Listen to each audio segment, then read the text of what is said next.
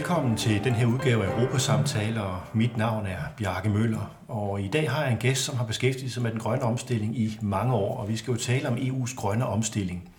Og det er Sten Gade, som er tidligere folketingsmedlem for SF og arbejdet ved det grønne område i rigtig mange år i Europa. Du er også tidligere direktør for Miljøstyrelsen, og så er du blevet udnævnt som formand for Rådet for Samfundsansvar og Verdensmål. Først vil jeg gerne spørge dig, hvis du kigger på klimaudfordringerne, føler du, at vi har mulighed for at nå det Paris-mål om halvanden grader, maks 2 grader?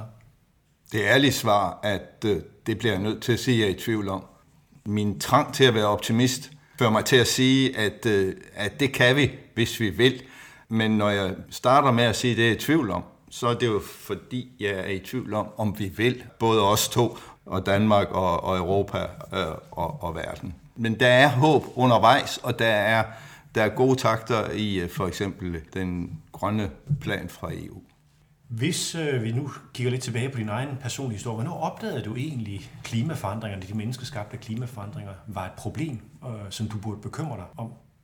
Ja, det har jeg prøvet at, at tænke over, og øh, jeg kommer i Folketinget i december 81 og, og kommer ind og begynder i virkeligheden på en grøn dagsorden med det samme, der kommer i Folketinget. Og øh, allerede der i slutningen af 70'erne er, er der faktisk en kraftig diskussion i, i SF om øh, det, vi i dag vil kalde bæredygtighed, men, men hed det jo ikke dengang, men det var så et spørgsmål om, at drivhuseffekten var en del af en meget gryende, men forholdsvis stærk debat om miljø og om øh, vækstpolitik. Og SF har altså faktisk allerede i programmer fra 81 og et stort miljøprogram fra 83, altså 1983, har øh, nævnt drivhuseffekten, og det er jo sådan set øh, det, vi snakker om i dag, når vi kalder klimaændringer. Så det er altså en, øh, en del år før Brundtland-rapporten, og jeg var helt aktiv også i Folketinget med debatter op til, til Brundtland-rapporten i, i 1987, og, og FN's øh, konference i Rio, der gav klimakonventionen, og som så også gav biodiversitetskonventionen, og som også gav det, der hedder Agenda 21, som handler om at få befolkningerne engageret og lave et folkeligt pres, både politisk og som forbrugere og i virksomheder øh, for at, at få det her til at lykkes. Så den grønne omstilling er, er en, jeg desværre har, jeg vil ikke sige desværre, kommer jeg til at sige, men det er jo fordi, når man har været med så længe, så kan man godt blive, øh, få en del af ens hjerne, der siger, hvorfor skete der ikke så meget, som der burde være sket? Og, og det er jo altså også noget af det, jeg kigger på nu, og er lidt optaget af de mekanismer, som var med til at slå dynamikken i stykker, både politisk og folkeligt undervejs. Her i august der kom der en rapport fra FN's klimapanel IPCC, og de siger også i den, i den sidste rapport, at hvis ikke at vi får gjort noget nu, så risikerer vi et scenarie måske med 3, 4, 5 grader temperaturstigninger i det her århundrede, og det er jo meget, meget dramatisk, hvad det kan føre til. Og når du så tænker på tilbage på dit liv, og du har, du har arbejdet med det så mange år, har du fejlet? Har, har de folk, der arbejder for, for klimapolitik, fejlet? Jeg plejer at sige, når jeg er ude på højskoler eller snakker med unge mennesker, så siger jeg, vi kan ikke komme udenom, at, at min generation ikke har leveret. Det har jeres forældres generation heller ikke. Det kan, det kan vi ikke komme udenom, fordi øh, når du nu nævner klimapanelets rapport her, nummer 6.1, så er det jo nummer 6. Alle landes regeringer vidste før 1990, at det var nødvendigt at samle alle forskere og alle videnskabsmænd, der havde forstand på det her, og lave en, en advarsel til verden. Og den første rapport kom altså i 90, og der står faktisk det samme, som der står i den her. Jeg har kigget efter. Øh, der stod, at øh, temperaturen vil stige øh, op omkring 3 grader. Der stod, at havet vil stige øh, omkring 70, mellem 50 og 70 Øh, cm. Det er blevet lidt værre i den sidste, men det, men det er grundlæggende den samme advarsel. Øh, de havde ikke så meget viden og så meget dokumentation for det, så dokumentationen er vokset, men advarslen var den samme. Så ja, de år har gjort, at vi nu kan sige, at vi kun har 10 år til at gøre alt det, vi burde have gjort meget mere af. Jeg hører ikke til dem, som siger, at der ikke er sket noget, for det er der jo øh, forskellige steder og så videre.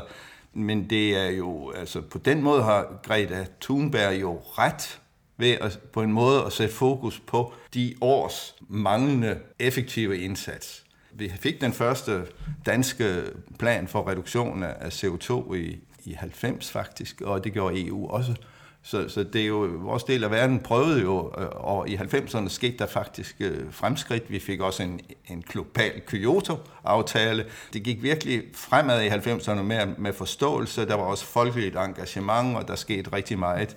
Også herhjemme på øh, ministeriet blev styrket. Vi fik meget mere power og meget mere gennemslag.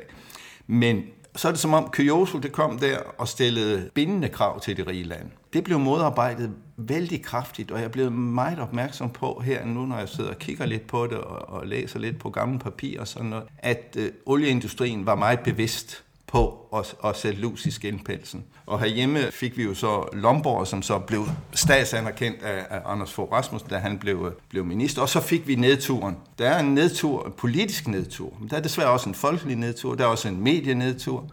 Jeg gider ikke at blame nogen, fordi jeg også selv, hvorfor, hvorfor fik vi ikke gjort noget mere? Jeg kan jo sige, at min egen indsats og mit partis indsats har været at holde det blandt de tre topemner i alle valgkampe. Det er ikke det samme som, at det blev top 3, hvis et parti gør det. Og jeg har også set undersøgelser af vælgerne. Det er faktisk sådan, at øh, vi tror måske, at det er i dag, at folk er mest øh, miljøbevidste, men øh, Jørgen Gård Andersen har jo lavet en undersøgelse af, af det her i 40 år, og han var altså frem til, at bevidstheden var størst i 1987. Det er meget interessant, også lidt skræmmende. Lad os tale lidt om EU's planer. Altså, ja. Der er jo en plan, der hedder Fit for 55, altså, og ja. det er 55% reduktion frem til, til 2030 i forhold til ja. 1990. Hvordan synes du, hvis du kigger på det her og sammenligner det med, hvad der sker andre steder i verden, hvordan synes du egentlig, EU klarer sig? EU klarer sig jo bedst, skulle vi sige det sådan, er bedst godt nok. Nej, det er det jo ikke i forhold til hele det der hastværk. Men hvorfor siger Fit du, det er bedst? Ja, fordi der er ikke rigtig andre lande, der rigtig gør noget. Kan man, altså jo, okay. Men altså USA, som kører med dobbelt så stort CO2-udslip per indbygger, som vi gør i Europa, er jo først lige ved at starte. Man kan håbe, at erhvervslivet i USA, kan man sige, tager føringen, fordi de kan se forretningsmodellerne. Det er sådan set håbet. Men ellers er de der jo ikke. Kineserne, de er jo lidt øh, dark horse her, hvor gode de er, fordi Danmark har vi jo nærmest en debat om, at, at de er kun dårlige. Det er de altså ikke. Men deres udslip stiger jo stadig. Det skal jo toppe. Inden 30 har de meddelt, men nu siger de, at de vil måske toppe tidligere. Det får vi se på Glasgow måske, at de siger det. Det ved vi ikke. Men, men når jeg siger vi, så er det jo fordi, vi har leveret mere end de andre i forhold til den måde, man beregner det på, altså i forhold til, hvor, hvad der sker på vores landareal. Og så er jeg lidt optimistisk på, på den her plan, fordi den indgår sammen med New Green Deal, så det er ikke kun en, en den har jo faktisk natur og biodiversitet, skovrejsning. 3 milliarder træer skal der plantes i Europa inden 2030. Og, og noget af det, der er vigtigt her, det er, at øh, hvis vi følger pengene, og jeg synes faktisk, EU er kommet lidt efter det med at forstå, at det er pengene. Genopretningspakken på de der 6-8 milliarder kroner, der er 37 procent, der skal gå til miljøformål, og EU's budget 30 procent. Så er der den der omstillingsfond, Just Transition Fund, som jo er retfærdig omstilling af produktionen. Man sætter faktisk forskningspenge og så videre i betydelig grad brintforskning. Jeg ved godt, at vi snakker meget i Danmark om, om vores indsats, men hør nu her, det meste er jo fordi EU gør det, og så er vi jo også med.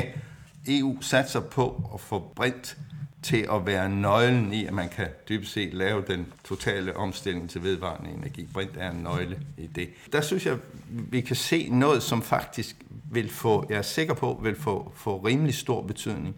Og når jeg nævner den der retfærdige omstillingsfond, så er det fordi, lidt i modsætning til den måde, vi snakker om det i Danmark, så er det jo sådan en selvfølge for EU-initiativerne, at man den her gang skal sikre, at det bliver socialt retfærdigt.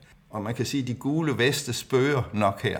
Man skal sætte mange penge af, og der er jo givet mulighed for at sætte rigtig mange, mange penge af til, at øh, får et andet arbejde, der bliver sat nye jobs i gang osv., der hvor du har kulminer. Det er tit blevet fremstillet, jamen så fik Polen også noget i den forhandling. Sikke og sludder, hvis jeg skulle sige det. Ja, mange penge kommer til at blive brugt i Polen, fordi de har en masse kulminerarbejde. De skal jo købes ud.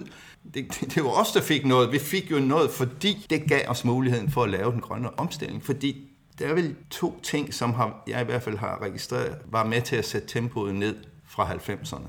Og den ene ting er, at hvis der blev tvivl om, at det gav negativ effekt på det sociale område eller på velfærdsområdet, så bakker folk ud af det. Det er jo demokratier, og det er godt. Men det er jo netop derfor, man må tage hensyn også til, at det her må ikke ramme mennesker, og det må ikke ramme de forkerte. Dem yderst på arbejdsmarkedet, om dem, der er yderst øh, socialt. Ideen her er, at det, det gør man faktisk noget for i den samlede aftale i New Green Deal.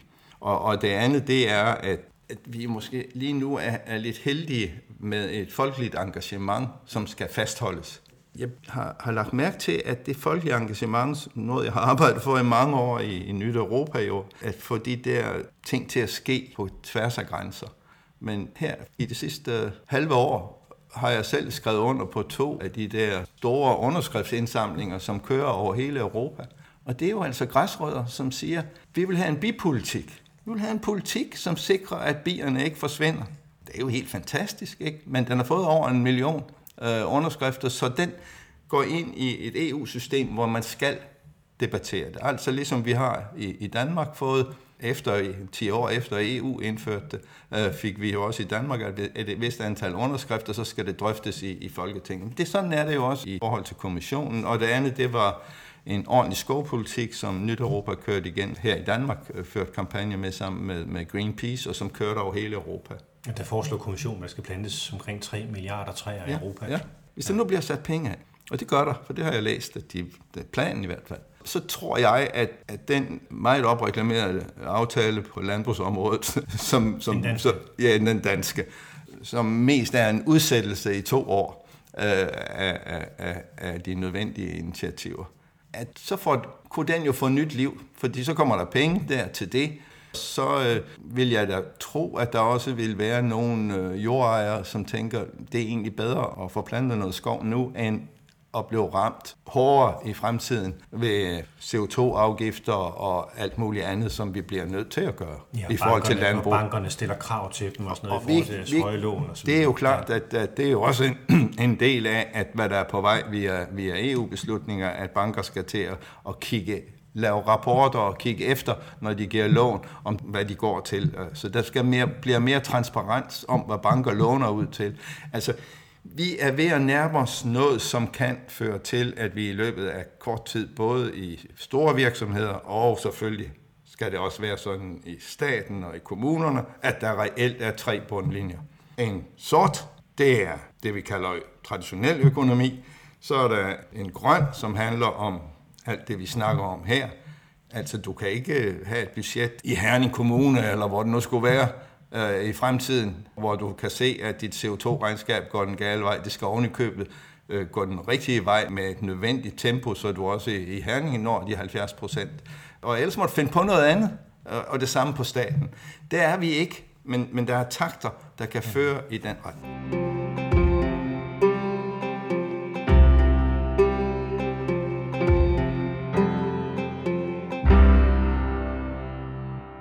Miljøorganisationernes side er, blevet, er der blevet rettet en ret stor kritik af EU's planer for ikke at levere nok. Altså 55 procents reduktion vil føre til 2,5 graders temperaturstigning og sådan en rundetal. Og de mener, man burde komme højere op på måske endda 65 eller 70 procent. Kan du øh, forstå den kritik, der bliver Ja, jeg er helt enig jo. Men det, men det er jo fordi, vi, vi, vi fokuserer der. 70 procent i Danmark, er det nok? Nej. Det er ikke nok? Nej. Men regeringen siger, at det er verdens bedste. Jamen, det er det også. Begge dele kan være rigtigt. Eller mest ambitiøse, siger de med 70 procent. Ja, der er rigtig mange ting. At det skal jo suppleres, også i Danmark.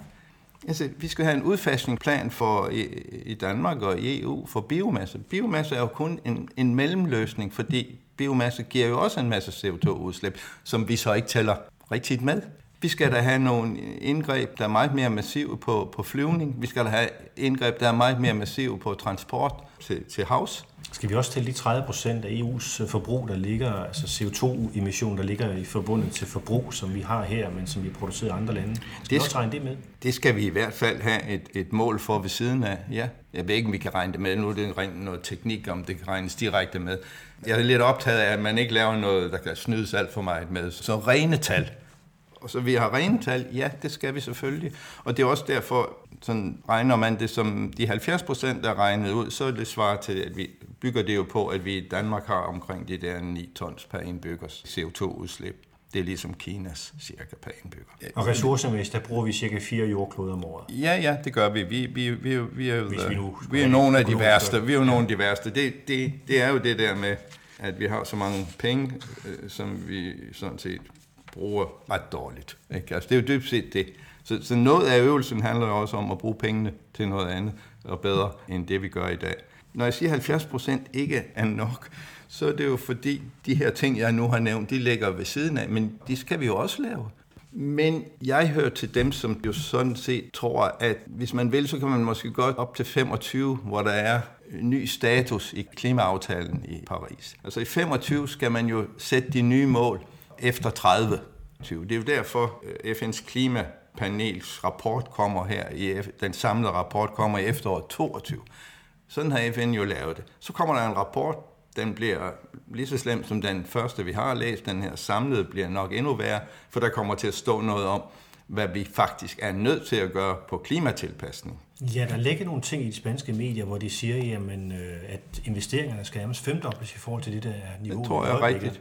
Det gælder jo også sådan et lavliggende land som Danmark. Jeg tror, vi kommer til at, at, at se ind i en, en, en virkelighed, som, som, hvor alle, der går og siger, at det her kommer ikke til at koste, at de kommer til at fortryde deres ord helt vildt voldsomt.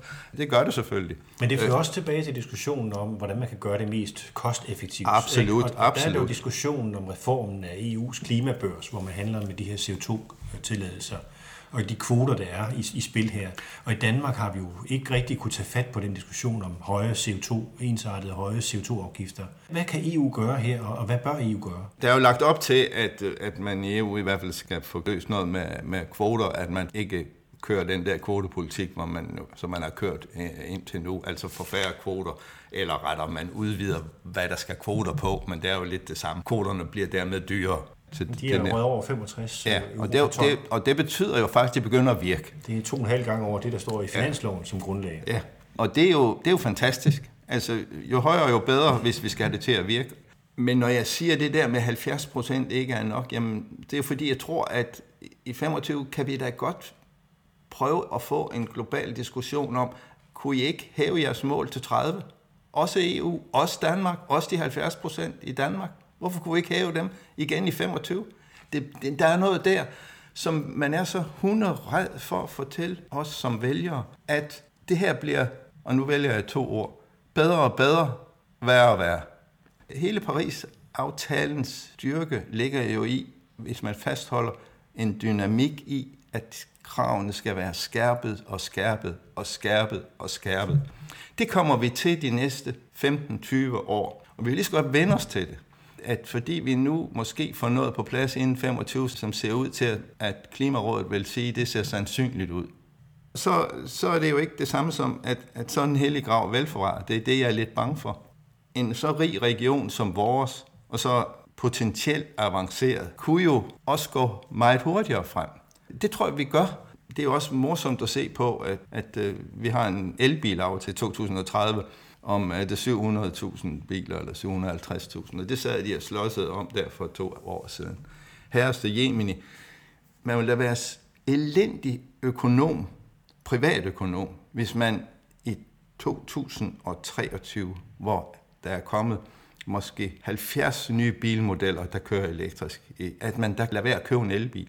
Jeg mener, det er, jo, det er jo bare dumt. Det er det jo, fordi, fordi den dynamik, hvis den bliver ved med at eksistere i befolkningen, så vil det jo være sådan, at der vil være store områder i, allerede i 28 her om fem år, så vil der, der forhåbentlig være et flertal i, i Københavns borgerrepræsentation, som siger, nej, men man må ikke køre ind, hvis øh, ens bil øh, har sådan en stor udslip. Men der er mange europæiske byer, som har lukket af Præcis. for de men det kommer også, generationer men, af dieselbiler. Jamen, ja, ja, og nu kom, det må man så også, får vi nu lovgivning om, at det må man så også i Danmark. Det bliver da forbudt, bortset fra dem, der måske bor der og, og kører ind, altså i nogle jeg ved det ikke, men det håber jeg da. Så du altså, håber, der kommer en anden form for borgerbevægelse? Øh, jeg vil sige, borger, borgerbevægelser er mange forskellige art, som på en måde fører til det her. Så det handler ikke bare om de store statslige mål, når EU sætter et ambitionsmål. Det handler også om, det skal vokse frem nedefra det, i din vision. Det er, jo, det er jo det, der er visionen, og, og det gør det, hvis folk kan se, at de får noget. men også at man i tale sætter, at folk får noget. Nogen snakker samtidig med mig, og skal ud og snakke øh, økonomisk vækst, og, og, og kan vi beholde vores velfærd? Så siger jeg, jamen, jeg kan give mere velfærd, fordi jeg kan sådan set, øh, hvis vi vil, så kan vi ret hurtigt få nedbragt antal lungsygdomme, hvis vi vil. Det er da ikke så ringe velfærd, vel? Men vi er jo ikke vant til at tale sætte det som noget, vi, som, det er nærmest noget, vi bare får ved siden af. Man taler om at investere i den grønne omstilling, ja. det kan, skal gøre ondt, og det, ja, det er ja, nogen, der ja, siger, men du siger, siger, det, skal, det ja, kan faktisk gøre godt. Det gør da godt. Det gør da godt. Og jeg synes også, det er fantastisk, at så mange unge mennesker, som, som gerne vil være med i det her projekt i forhold også til uddannelsesvalg og sådan noget.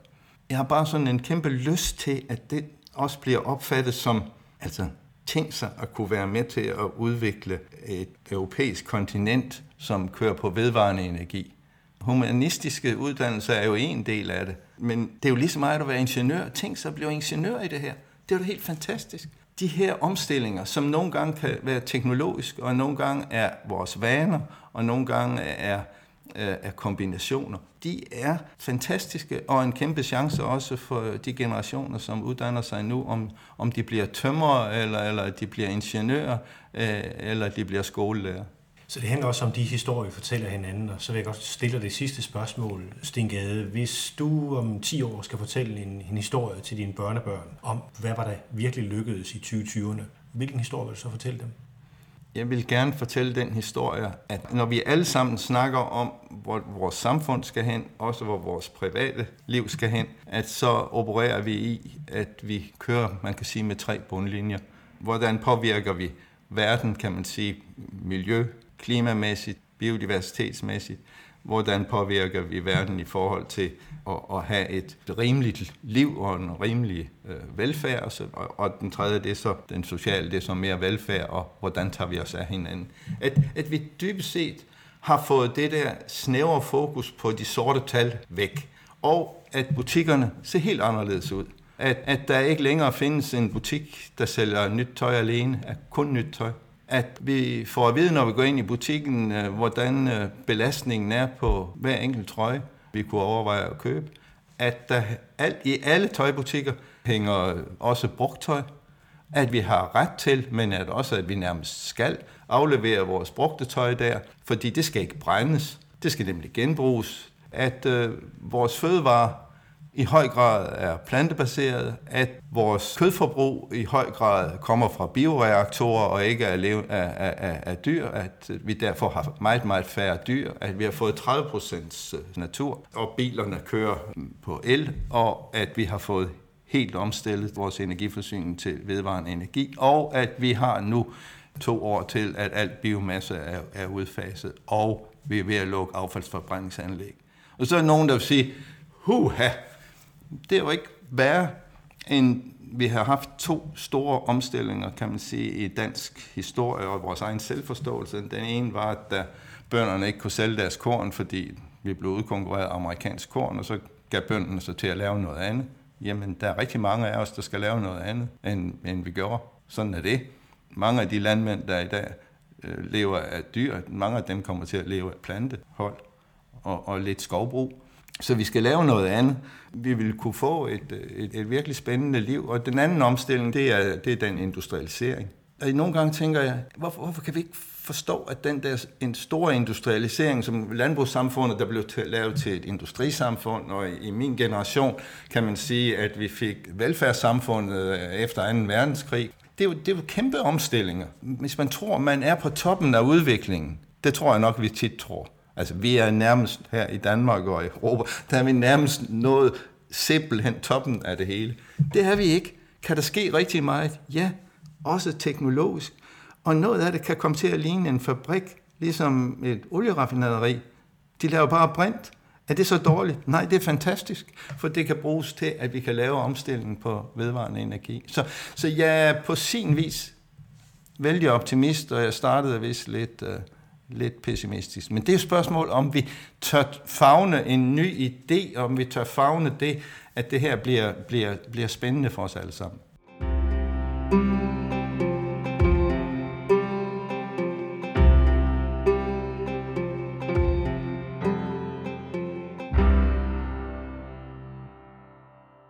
Her til sidst hørte du Sten Gade, der er formand for Rådet for Samfundsansvar og Verdensmål. Han er også tidligere direktør for Miljøstyrelsen og foranværende folketingsmedlem for SF. Han har i mange år arbejdet med den grønne omstilling.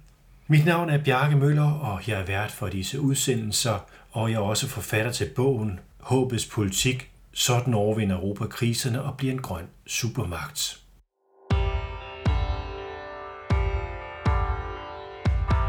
Udsendelsen om EU's grønne omstilling er støttet af Europanævnet, og musikken, du hørte i udsendelsen, er produceret og komponeret af Christian Møller.